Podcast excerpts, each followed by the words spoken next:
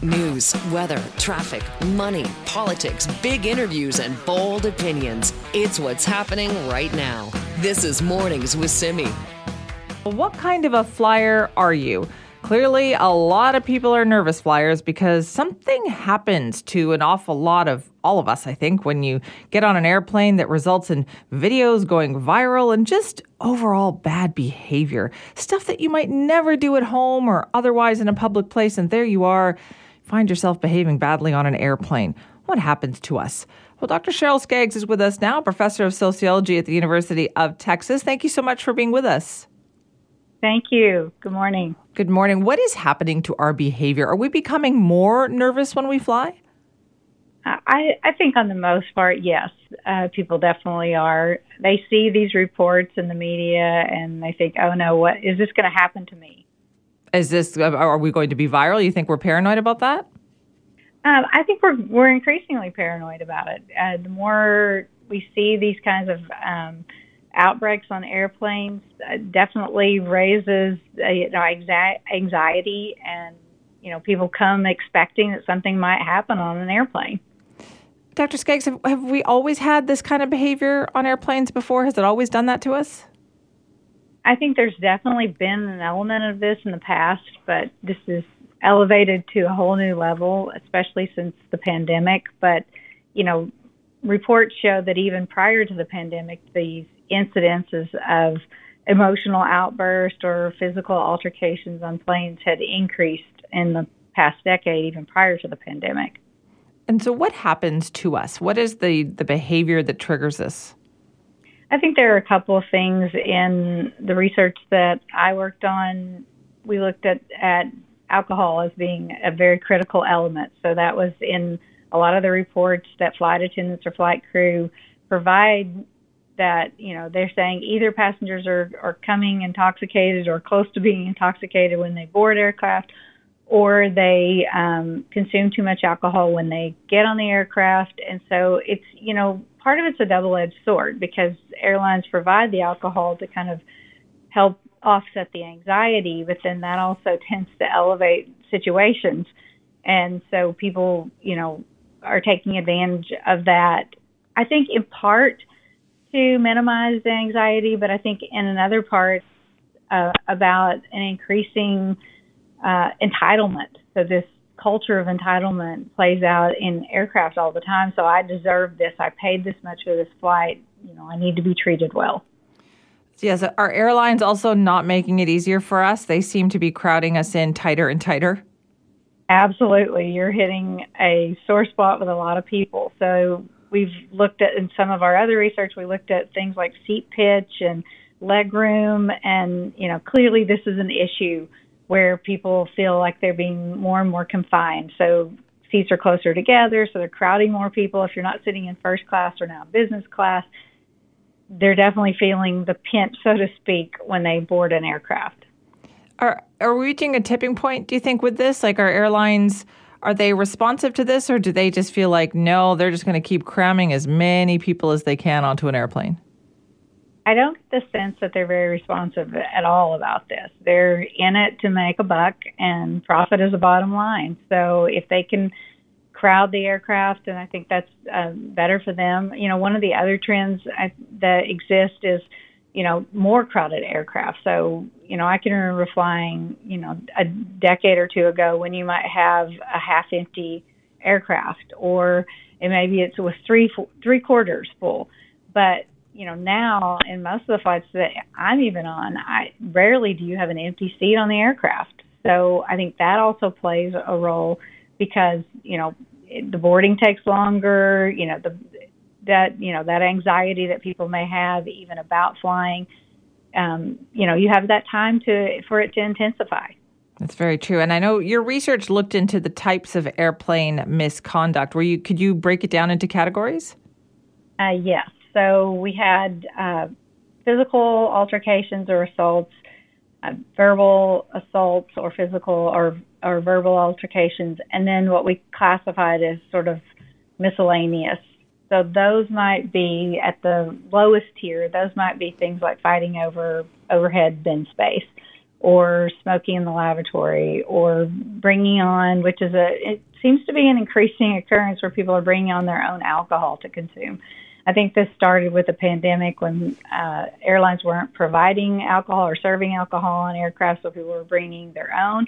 They could either get that from a duty free shop or maybe they're bringing it and putting it in their own container uh, from a, a restaurant or bar in the airport and then um, the verbals are you know anything that would be verbally assaulting. It could also be sort of a standoff of of wills with the flight attendants. So people you know are, are saying things that may not seem like a verbal assault, but mm-hmm. it's the way they're saying it the manner that's trying to intimidate flight attendants.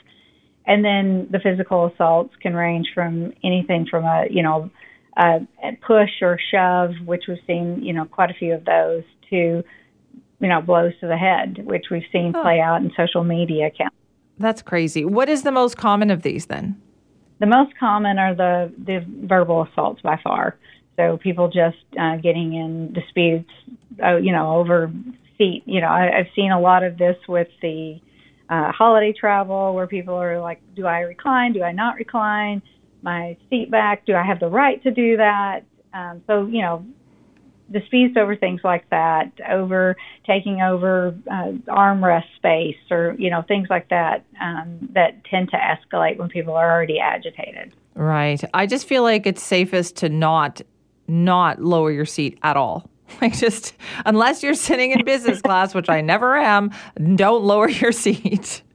Right, right. You're just asking for it. Which, right. You know, it's a shame because they on, yeah, for a reason, but yeah. Okay. And especially for a long flight.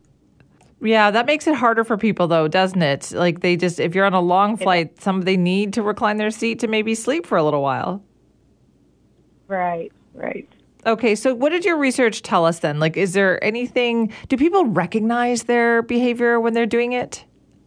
I think some people do. I've seen some reports where people, it seems like people are sort of trying to game the system, or like I mentioned before, where they think because, you know, there's this entitlement of because I paid so much for the flight, I'm entitled to, you know, great service and I'm entitled to have overhead bin space and I'm entitled to have, you know, extra leg room and, you know, things like that. So I, I think that's a particular issue. You must have just so many examples to pick from. Yes, yes. We have a lot of examples, unfortunately. that is very true. So, would you say there was a point in time when this behavior started to get worse? Like, I know we talk about the pandemic, but does it go farther back than that? It does go further back than that. So, we saw even in the early 2000s um, the increase in the number of these incidences. So, whether um, and and I think too, uh, like I said before, when you have social these physical altercations play out on social media, I think people start to believe that's the norm, and those are definitely, you know, very small number of incidences involve things like you know that are that extreme. Um, like I said, most of them are, are these verbal assaults, and, and flight attendants are the, the biggest target. So I think, you know, also the fact that flight attendants are female so still over 70% in the U.S. are, are female. And so people are taking advantage of those, both male and female, but mostly males pushing the limits and, you know, arguing with the flight attendants or, you know, making demands on the flight attendants that are extreme or excessive. Right. Well, it certainly doesn't seem like the circumstances within which we fly are going to change anytime soon. So I'm sure there's plenty more for you to research, Dr. Skaggs. Thank you so much for your time today. You're very welcome. Thank you. That's Dr. Sheryl Skaggs, professor of sociology at the University of Texas. Her research looks into airline rage, and she has no shortage of examples to cite. And they really do believe that post 9 11, right, all the changes in air travel, cost cutting, security measures, it, there's so many rules for people to follow now. It's less comfortable. People are more tense. Your flight could be delayed. Your luggage could be lost. It just feels like so many things can go wrong. And yes, you have paid so much money and you're nervous about getting to where you want to go, has resulted in people just having more air rage out there. Have you ever seen something like that on an airplane? Have you ever been one of those people? This is Mornings with Simi. All right, time for us on this Friday morning to check in with Vaughn Palmer from the Vancouver Sun. Good morning, Vaughn. Good morning, Simeon. Hey, have you ever had the experience of an email with your name on it ending up in the wrong hands? I am terrified just thinking of that possibility. yeah. it's been a while. No, so, so don't get me started on the... reply all. That's like a yeah. nightmare. I this is it's been a while though since we have had a genuine kind of faux pas like this. Yeah, you know, and I give you yeah, you have to have a little bit of sympathy for the energy minister, Josie Osborne. So because because of what happened. So on Wednesday morning, she writes an email to herself, laying out some ideas for energy policy in BC Hydro, climate action here in BC that are under discussion in the government. She writes that at 7:13 a.m. and we know that cuz she then prints it out and then misplaces, drops, loses the email. She Yikes. then has the experience less, little over 24 hours later, in the legislature about 10:30 Thursday of having the memo read back out in the legislature because after she dropped it, it fell into the hands of the opposition, and the opposition made political hay of it. So it doesn't get much worse than that. Simi, I'll remind the listener that it can take months to get something out of this government by access to information request.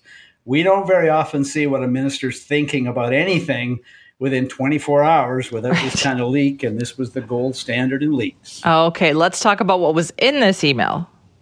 so, first of all, and I think, you know, for the public, this is the interesting one. The government is considering offering either rebates on your BC hydro bill or a freeze in hydro rates to offset the pain of the carbon tax. Now, you know, uh, we know right across the country there's a backlash against the carbon tax. But remember what the New Democrats have been saying publicly here. By God, we're going to stand by this carbon tax, even if we're the last government in Canada. What this tells you is that behind the scenes, they are concerned about the backlash, which is real and they're looking at ways to provide relief that don't actually involve changing the tax. So you don't freeze the tax, you don't necessarily put off the next increase, but you order BC Hydro to funnel some of the cash back to ratepayers in the form of a rebate or maybe an outright freeze of hydro rates. So that's what's under discussion. That's, you know, I think that's good news if you you know pay your hydro bills or worried about the cost of home heating or anything. Uh, clearly, the government is aware that people are getting fed up with the burden of the carbon tax, even though publicly it's saying, yeah, well, you know, it's only the opposition parties that are going to do anything about the carbon tax. Right. It is so interesting because so we've talked so often recently about a, a, government that is very stuck on doing things their way, and this shows you that is not the case necessarily behind the scenes. Yeah, yeah. Behind the scenes, this is this is the New Democrats talking to themselves when they think no one's listening. So the other thing in this that's interesting too is there's a clearly a concern in the government about BC Hydro's ability to supply clean green electricity for the transition to away from fossil fuels and also to electrify existing industries and to provide electricity to companies that want to invest in British Columbia. So the email discusses the case of Fortescue, which is a company that is talking about building one of those big hydrogen manufacturing plants in Prince George. The company would invest $3 billion here. They need a thousand megawatts of electricity, which is approaching the output of Site C. And what the memo says is, you know, we can't supply all this electricity. Uh, we're going to have to go to a company like Fortescue and we're going to have to say either you put up a billion dollars to pay the cost of the generating facilities and the transmission lines, or scale down your project. Now, again, that's not what the government says publicly. Premier David Eby is delighted that a foreign company that wants to spend uh, $3 billion is building a hydrogen plant here in British Columbia. He points it as evidence that investors have confidence in British Columbia. But behind the scenes, this memo was like a shakedown, right? Either you put up a billion dollars for the power, or uh, we're going to have to ask you to scale down the project. That's not necessarily the kind of incentive that persuades big companies to invest in British Columbia. So the email is very revealing on that as well. Interesting goings on in the last, I would say, couple days now here, Vaughn, about uh, government seems to be a little more worried about some things than we realized. Yes, Simeon, I just wanted to flag something about that Osborne energy minister okay. email uh, that we talked about in the first bit. You can tell how sensitive the New Democrats are about this leak because they are pushing back against how that email is characterized. So, what I say in my column in the Vancouver Sun today, what we understand is Osborne acknowledged her name is on the email and she sent it to herself. She says, however, that the ideas in it were not her ideas. They were the ideas of an advisor who she declined to name. But she also said these are ideas that are under discussion in the government. So that's the news is this is options that are under discussion in the government. But they're very upset at the suggestion that it's Josie Osborne's email, even though, Simi, her name is on the email. She sent it to herself. She assembled the email. She printed it out. She lost it. And in a news conference with the press gallery, she did not disavow the contents and say, that's not what I would do. She refused to answer any questions about what happened. So, all of this together, Simi tells you the New Democrats are very sensitive about it having leaked, that they are thinking of offering major rebates through BC Hydro to ease the pain of the carbon tax. And they're also uh, concerned about the ability to deliver the electricity for the giant projects that they're promoting around the province. Certainly sounds like it. So, another sign perhaps of that sensitivity is their response yeah. on this housing bill. Yeah, you know, uh, it hasn't gotten a lot of attention, uh, but the government, uh, among the many housing bills we got this fall, is one that laid out the situation where municipalities can and cannot designate areas like parks, public spaces for homeless encampments. And the government introduced the bill back in October, and they said this will make it easier to do that it will mean an end to the court battles over whether you can and can't restrict homeless encampment. And the government was going ahead and passing the bill. And they said it was going to be, this was good news. Well, the Union of BC Municipalities pushed back and they said not only will this make it easier to uh, say you can't have a homeless encampment in that park, it will make it almost impossible, according to the UBCM, to, to go ahead and put any restrictions on homeless encampments anywhere in a community. The interesting thing is the response from the government. I mean, you know, they brushed off a lot of the criticisms of their housing legislation. But yesterday, Premier David Eby says, you know what? UBCM may have a point here. We are going to have to sort out this disagreement over what this legislation does. Now, he stopped short of what the local government association asked for. He didn't agree to pull the bill, but he did agree that it won't be proclaimed into law until this disagreement over what it means is sorted out. So, this is the first case we've seen this fall where the government has acknowledged, Simi, there are any problems with all of its big housing bills. So, I'll give them credit for pausing, I'll give them credit for listening to local government. And I think this is one dispute that they ought to make very clear what the implications are of the legislation, or the whole thing is just going to go back into court. The object of the bill was to make sure we get these things out of court. It's interesting, like why this one and not the other areas where where other people have pushed back. Like I'm thinking, even the speculation tax we heard this week with the expansion, that all a lot of the mayors said, "Well, we we didn't know anything about this." Yeah. No, and uh, you know the short-term rentals. There are all kinds of concerns yeah. there. The, um, the the squashing the ability of local government to have public hearings on housing projects, the impact of the you know 20 story buildings around transit stations on on some neighborhoods where especially neighborhoods that are full of low-rise rental buildings so they'll get demolished and people get evicted. I mean there's been lots of good criticism and Simi, their answer in most cases has been uh, wait for the regulation. Uh, we may sort some of this out in the new year, or ah, you're just a tool of the developers. That's all you're trying to do. Uh, I I think it's really interesting that you know, as I said, we've seen two things in the last 24 hours, Simi, that the government is aware that some of the things it's doing aren't very popular. One is they're not going to be able to hold the line on the carbon tax without offering more relief. And in this one, they've admitted that local government has a point in pointing out the flaws in another of the what I think there are five pieces of legislation before the House that involve housing. Okay, so interesting point yeah. to get at. You wonder if anybody will learn anything, though, Vaughn. That's the thing. You've been covering this for a long time. Will it change anything going forward, or will they just continue to clean up perhaps where they make a mistake? Well, you know, I, I think the the thing that we'll be watching next year is this housing legislation is very ambitious.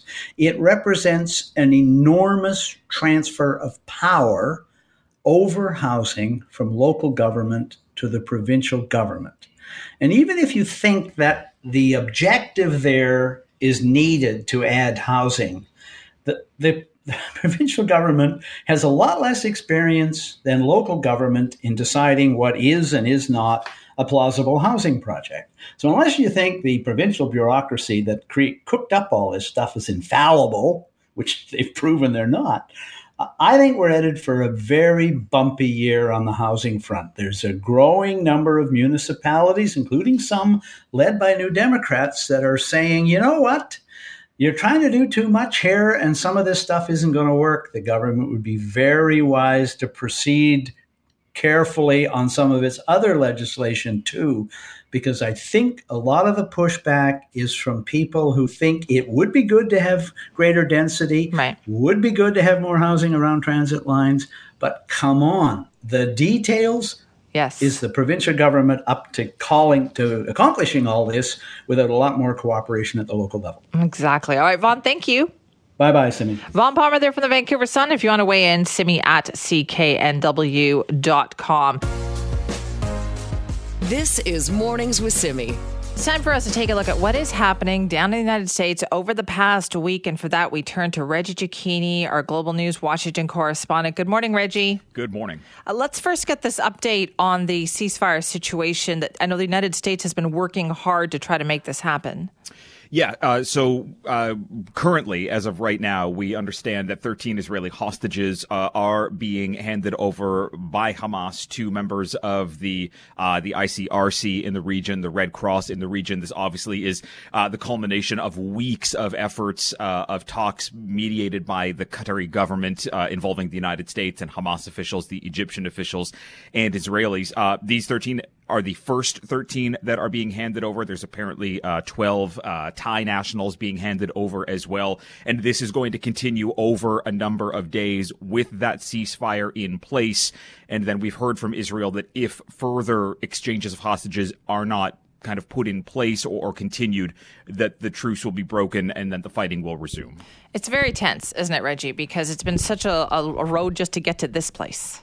Yeah, absolutely. I mean, look, this is weeks and weeks and weeks of negotiations um, between multiple different diplomatic levels and diplomatic channels to try and get where we are, which is 13 people being given back by Hamas. Uh, it's worth pointing out Israel uh, is giving up kind of a three to one trade here. So for every uh, hostage that's released, three Palestinians are being released uh, from jails uh, in in Israel. Um, you know, this again is just the beginning. There are concerns here that you know the schedule may not be adhered to because you know we've heard it from U.S. officials. Schedules are schedules are schedules until they're broken and missed, and then it becomes an unclear path forward to what happens next. Okay, so we're waiting to see what happens. With that, we'll keep an eye on it.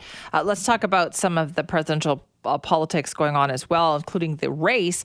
There's been a lot of talk about whether or not former President Donald Trump could be disqualified from the presidential race for next year. What's going on with that? Yeah, and look, it's it's been an uphill climb. There have been two court cases that have already been thrown out in the U.S. Uh, with with people trying to keep Trump off of the ballot, citing what took place on January 6th. Though all eyes are now on Colorado, where a judge has initially said, "Look, Trump has to stay on the battle, and that's uh, on the ballot, and that's because um, you know the the Constitution says if you uh, you know cite an insurrection or you're involved in that, and you're a sitting officer who's taken an oath of the office, uh, you can't." Qualify to be uh, in office again, but it doesn't specifically say the presidency. So the judge had to follow what the Constitution says. That's now going to be appealed. The appeal uh, was was granted earlier this week. Both sides are actually appealing it here. So there is still a possibility here that the Supreme Court in Colorado could decide that Trump can't go on the ballot. That likely may get punted up to the to the U.S. Supreme Court, and there are some literalists on the Supreme Court at the highest level who kind of take the Constitution as is. Um, you know, and it doesn't say presidency, so they may say, look, it doesn't say presidency. Trump can stay on the ballot. Oh but this is a big fight. Oh, no kidding. That is a big fight. It sounds like it's just going to get bigger on that one, too. And since we're speaking of Donald Trump here, it sounds like the House Speaker has been making some visits. Uh, yeah, and and look, th- this one w- was uh, you know a little cr- you know, it was criticized by Democrats, and it was kind of expected by uh, the vast majority of people who watch U.S. politics down here, because you know anytime somebody is in the, the position of becoming the speaker, wanting to be speaker, leader of the Republican Party, they go down to Mar-a-Lago, they talk with pre- former President Donald Trump.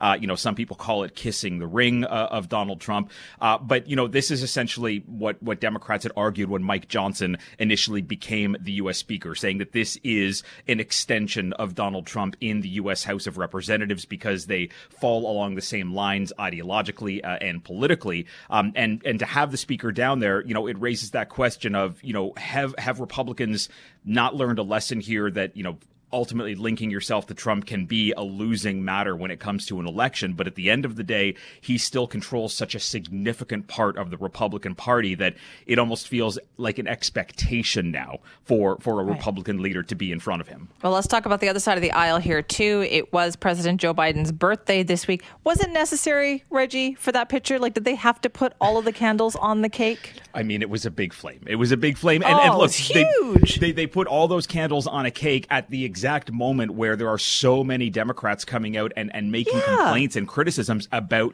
about Joe Biden's age. Um, and, you know, he, he's taking it in stride. He says, look, I can't do anything about the fact that I am the age that I am. Coming with my age is experience and longevity in politics. But the flip side of that is coming with age is the fact that you are the oldest president. He is the oldest president in American history. Next year, if he wins the election, it will happen right before he turns 82. If he stays in office for all four years, oh, wow. if he wins, he'll be 86 years old. And there are questions as to whether or not that is simply too too old especially when we've seen what happens, you know, on the lower side of politics. Dianne Feinstein was a was a sitting senator until she was roughly 90 and then died sitting in office. There are concerns here that age is becoming too much of a factor. Yeah, legit too. I looked at that cake and I thought, "Oh boy, was that really necessary?" It's almost like they're poking the bear with that one. Uh, but let's also talk, since we're talking about age and the wisdom that comes with that, the life and legacy of the late Rosalynn Carter, who passed away this week. And look, this this there there's emotion uh, when you read stories uh, about the life oh, uh, yes. of Rosalynn Carter and, and her husband Jimmy Carter. You know, a one term president, but you know, stayed in in the kind of spotlight for decades and decades after he uh, left office. Uh, she died, you know, a number of days ago. her funeral's expected next week. Joe Biden will be amongst the dignitaries that are going going to be there. Uh, but but reading through the kind of final moments of her life that you know Jimmy Carter sat there holding hands with her, talking about the decades and decades of marriage and uh, that they had. That if he eventually they put the beds kind of foot to foot so they could look at each other. He woke up in the morning, realized she wasn't there. He started crying. You know, it's, it it goes to show that you know love can really outlast everything Aww. here. I mean, they were married for something like seventy seven years. Um, but she has a legacy too. I mean, she she she played an active role uh, in the White House and kind of paved an, uh, an extended path forward for additional first ladies to be able to to follow down. But you know, it is the loss. Um, it is a loss for the Carter family, but for the American people as well. It really is. She's quite amazing. What a life there. Now, on a completely different, non-political, just weird story note here. What's the deal with Taco Bell? What is the story about this Taco Bell party from hell? I mean, look. You like this story, Reggie. Story, you wanted to story, talk about it. The story is great because uh, it talks about, you know, it, it, talks about a whole bunch of different things, including open sex inside of a, of a Taco Bell. It was a Christmas party uh, at this Taco Bell. It was last year. It was in the end of 2022, where an you know employee was asked to come to the Christmas party. She brought a, a, a guacamole bowl to the potluck. Um, she says that she stepped outside uh, from the party, came back in. Two people were having sex, and then the manager was having sex, and then people were making out with each other in the party. She just wanted to go and get her guacamole bowl back. Somebody had thrown up in her guacamole bowl. Other people were throwing up in the garbage. She felt she she was disgusted oh. by this, so she sued. Uh, people lost their jobs. She eventually was moved to a different uh, Taco Bell location after being threatened, and her car windows were broken. This is now going to you know be making its way through some kind of legal system here. But at the end of the day, just you know when you're sitting in a fast food restaurant know what might have happened at the table that you're sitting at. Okay, first of all, gross.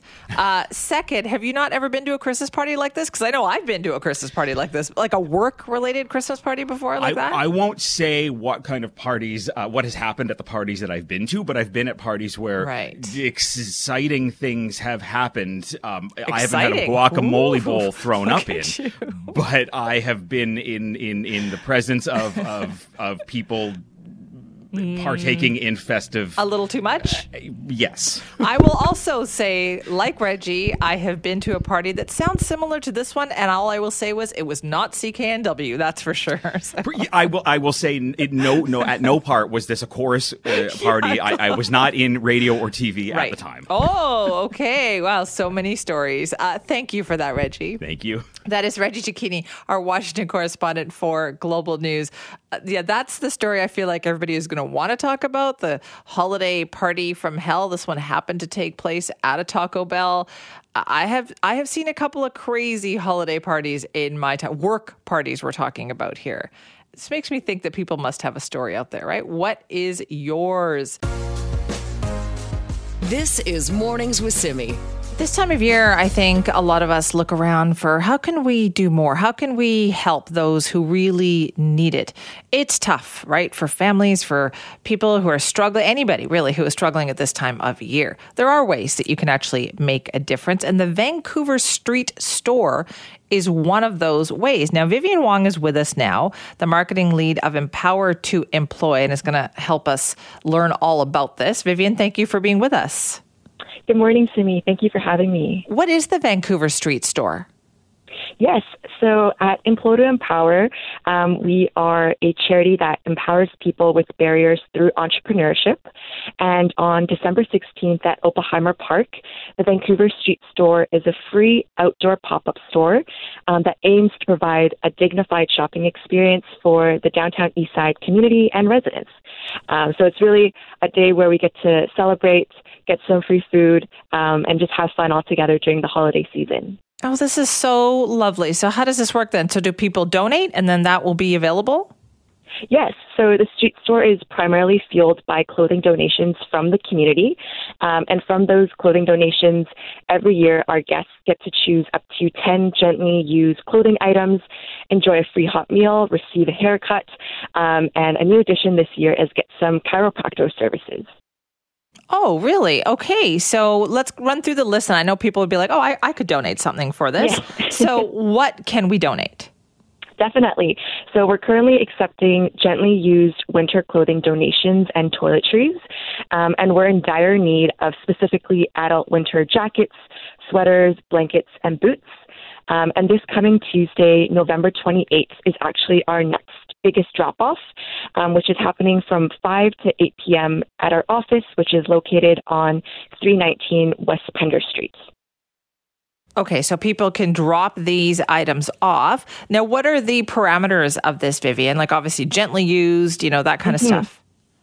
Yes, so uh, we'll be accepting pretty much everything that you have in your closets that you might not be needing anymore during the holiday season. Uh, the only thing that we do not accept for the street store are summer clothing, uh, just because nobody wants to be wearing t-shirts. Well, yes, exactly. yes, uh, kids' clothing and no um, travel size shampoo bottles or conditioner, just because uh, even for myself, I can't get through, or I get through a shampoo bottle really quickly in one shower. So, um, full size bottle is the way to go. Right. Okay. Don't clear out all the hotel size stuff that you've got in your drawer there and think that you're going to donate that. Oh, also uh, the types of shoes that people are, are needing. Yes. Yes, we will be accepting only closed toe shoes. Um, so ones that are great are winter boots or sneakers, uh, but just no heels or uh, flip flops. Okay. What kind of a difference does this make, Vivian? What have you seen? Definitely. So this year we're actually celebrating our 10th uh, anniversary of the street store. Um, and to date we've welcomed over 10,000 guests and collected over 20,000 clothing items. And what we've learned from the past years is every item donated really makes a difference in someone's life. So whether it's that sweater that you donated or that blanket, it really gives them warmth. Um, and it's incredibly important this year because we just learned that the spike in homelessness actually increased by 32% since 2020. So we know that there's a need, and we definitely want to be there for the community uh, this coming December. Oh my goodness, that is a huge need. Okay, so where can people find out more? Definitely. So to learn more about the event and our upcoming donation drop offs, uh, please give us a follow at um, Instagram at Employed to Empower or visit our website www employedtoempower.com. All right, we will do that. Vivian, thank you. And listen, good luck with the event. Thank you so much, Simi. That is Vivian Wong, marketing lead of Empower to Employ. Uh, they are organizing this Vancouver Street Store event. So check out their website for more on that. What you can donate and what they're looking for winter jackets, pants, boots uh, new underwear and socks, new towels and unopened toiletries, not the hotel sized kind, medium sized to large sized backpacks, warm blankets, sleeping bags, unopened dog treats too, because yeah, that's all necessary. And they organize it all into a street store that will be at Oppenheimer Park coming up in December, and people can shop there for what they need. Great event. If you've got things that you can donate, please check out their website, Empower to Employ. This is Mornings with Simi. What is going on with BC's Safe Supply program? Lately, there's been a lot of discussion about how safe it is, or more specifically, I should say, where some of that safe supply is actually ending up. So, this new scrutiny is coming from several different directions, including a group of addiction experts who sent a letter to Dr. Bonnie Henry outlining concerns. So, we know that the Minister of, of Mental Health, uh, Jennifer Whiteside and Dr. Bonnie Henry have launched a review of the province's safe supply program in light of the concerns. But we're going to dig a little bit deeper into this because we're also hearing that the federal minister of mental health and addictions has also launched a probe into the efficacy of this safe supply program because of all these concerns, right? Well, Dr. Meldon Kahan is with us now, an associate professor of family medicine at the University of Toronto, uh, medical director of the substance use service at Women's College Hospital. Dr. Kahan, thank you so much for being with us. Thank you. Uh, what are your concerns with this?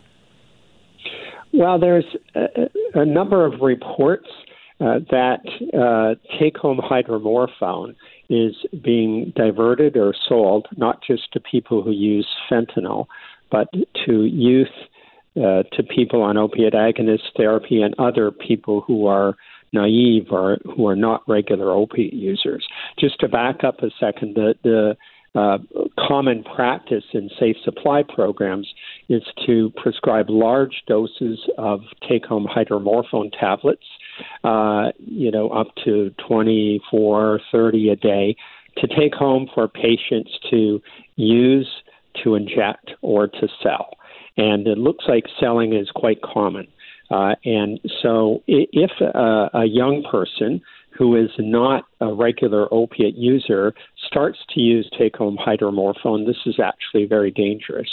They, uh, there is good evidence from older studies that patients, uh, young people who have access to prescription opiates, are likely to start injecting them and are likely to proceed to more powerful opiates such as heroin and fentanyl. And we believe that is happening here. Uh, and also, people who inject take home hydromorphone tablets are at high risk for bacterial infections. So, we think that the safe supply programs are contributing to harm and to risk for the public. Okay, so how did, in your opinion, and in your view, how did this happen? Were there not proper safeguards put in place? I mean, obviously the idea was there, the idea was good, but what has gone wrong? Well, I think this is a, a radical new form of, of uh, treatment or of delivery of opiate medication. It's completely uh, contrary to established practice uh, in opiate agonist treatment programs. Powerful opiates such as methadone or slow release oral morphine are dispensed under supervision. So they have taken a radical new step in order to, uh, you know, pre- prevent people from using fentanyl or as an alternative to fentanyl. But this was done with no oversight and no accountability. There is no comparison of safe supply to the standard treatment, which is opiate agonist therapy, even though opiate agonist therapy has powerful and compelling evidence that it reduces overdose death and it reduces harm. There was no look at the harms of diversion. All they did uh, in looking at diversion was do these qualitative studies, which were essentially marketing studies, where people who sold hydromorphone were saying that they were doing it just for good reasons to prevent people from using fentanyl. But they didn't look at the impact of diversion of hydromorphone on hospitalizations or on transitioning youth from uh, prescription opiates to injection opiates to fentanyl. Do you think so it was done with no, with uh, really an abdication of responsibility on the part of public health authorities? But do you think there really there has been so much pressure on health authorities to do something? Right, there is a almost a sense of desperation that they have to do something about these uh, opioid overdoses. Uh, like, isn't that where this was coming from? Oh, absolutely. You're right. There is. This is the by far the most serious public health emergency of our generation, and I'm including COVID in that. This is a, a, very, very serious public health crisis, and it's getting worse. So, public health authorities should uh, do something about it. So, I would suggest that they have ignored uh, two things. One is to introduce safe supply with appropriate uh, uh, guards so that uh, safe supply is actually safe and doesn't harm the public. That would include, for example, ensuring that take home hydromorphone doses are not take home, that they are supervised until the patient is stable. The other is that safe supply should be combined with opiate agonist therapy, which will markedly reduce the need for large numbers of tablets and will also prevent diversion. And the third is coordination of care between uh, OAT providers and safe supply providers so that people are not dropping out of OAT to go on to safe supply. Finally, there's a need to tremendously strengthen the uh, opiate agonist treatment system. This is the mainstay of harm reduction and preventing overdose deaths. There's very compelling evidence for that. But uh, the retention rates and access to OAT treatment are are low and they need strengthening. Uh, for, uh, there needs to be innovative medication protocols, such as greater use of extended release buprenorphine. There needs to be sure that everyone who presents to the emergency department or hospital uh, or withdrawal management service has access on site and immediately to evidence based opiate agonist treatment. So these are some steps that need to be taken, whereas the BC government has simply put all their eggs in this one basket with safe supply without proper oversight and without proper study. Is this salvageable then? I mean, I know you described a few things there, but are, are, uh, how soon? We have to do this soon. It would seem like before the tide completely turns. This is totally salvageable. Well, nobody's saying that they should just get rid of safe supply programs. They're just saying that they should be based on evidence and they should have precautions to minimize diversion and unsupervised injection. So the programs should uh, ensure that hydromorphone is dispensed under supervision at a pharmacy, uh, that uh, it is combined with opiate agonist medications such as methadone, uh, and that there is coordination of care with OAT providers. Uh, and also that there needs to be efforts to strengthen the OAT system. All these things are practical and evidence based, and they're not particularly expensive. Do you see any evidence, though, that we're headed down the road to do those things? No. Well, I mean, I, I was very heartened to hear what you said that there are these reviews taking place. So we'll see how those reviews are. But otherwise, Uh, and I would say that in, in BC and Health Canada, they've taken, I think, the wrong path, but other provinces, I think, are, are more prudent and are taking more evidence based steps. For example, Alberta's virtual opiate dependency program is a wonderful program. It uh, allows access to opiate agonist treatment, same day opiate agonist treatment uh, in rural areas, in communities, in emergency departments, and so on. And it's been highly successful in, in engaging people in OAT. Right. Okay. So, I mean, the numbers in BC, though, we've had a public health emergency here longer than other provinces have. Like, we, we've got a, I would say, a bigger problem. You do. You're a bigger uh, uh, province, and, and but what I'm saying is that safe supply is fueling the problem and uh, there is no evidence that it's actually turning things around. So it needs to be more evidence based. It needs to be safer for the public. Let's not forget the terrible OxyContin crisis that was in the late 90s and 2000s. That was fueled pr- primarily by diverted OxyContin. Patients were prescribed OxyContin, they sold it to other uh, non patients who injected it and died. And the same thing is happening with safe supply. We need to, make safe supply safe, just like we made OxyContin safe by ensuring that there was more prudent prescribing of it. Hmm, I know that took a while, though, didn't it? Uh, Dr. Kahan, thank you so much for your time this morning. Okay, thank you. That's Dr. Meldon Kahan, an associate professor of family medicine at the University of Toronto and medical director of the substance use service at Women's College Hospital, saying that, you know, BC in particular and the federal government overall really needs to tighten up the safer supply program, make some changes. Uh, and I know there have been lots of concerns here in BC. We've talked about them. And yes, there is a review going on, but will that result in some of the changes, such as the ones that Dr. Kahan talked about there? If you want to weigh in, simi at cknw.com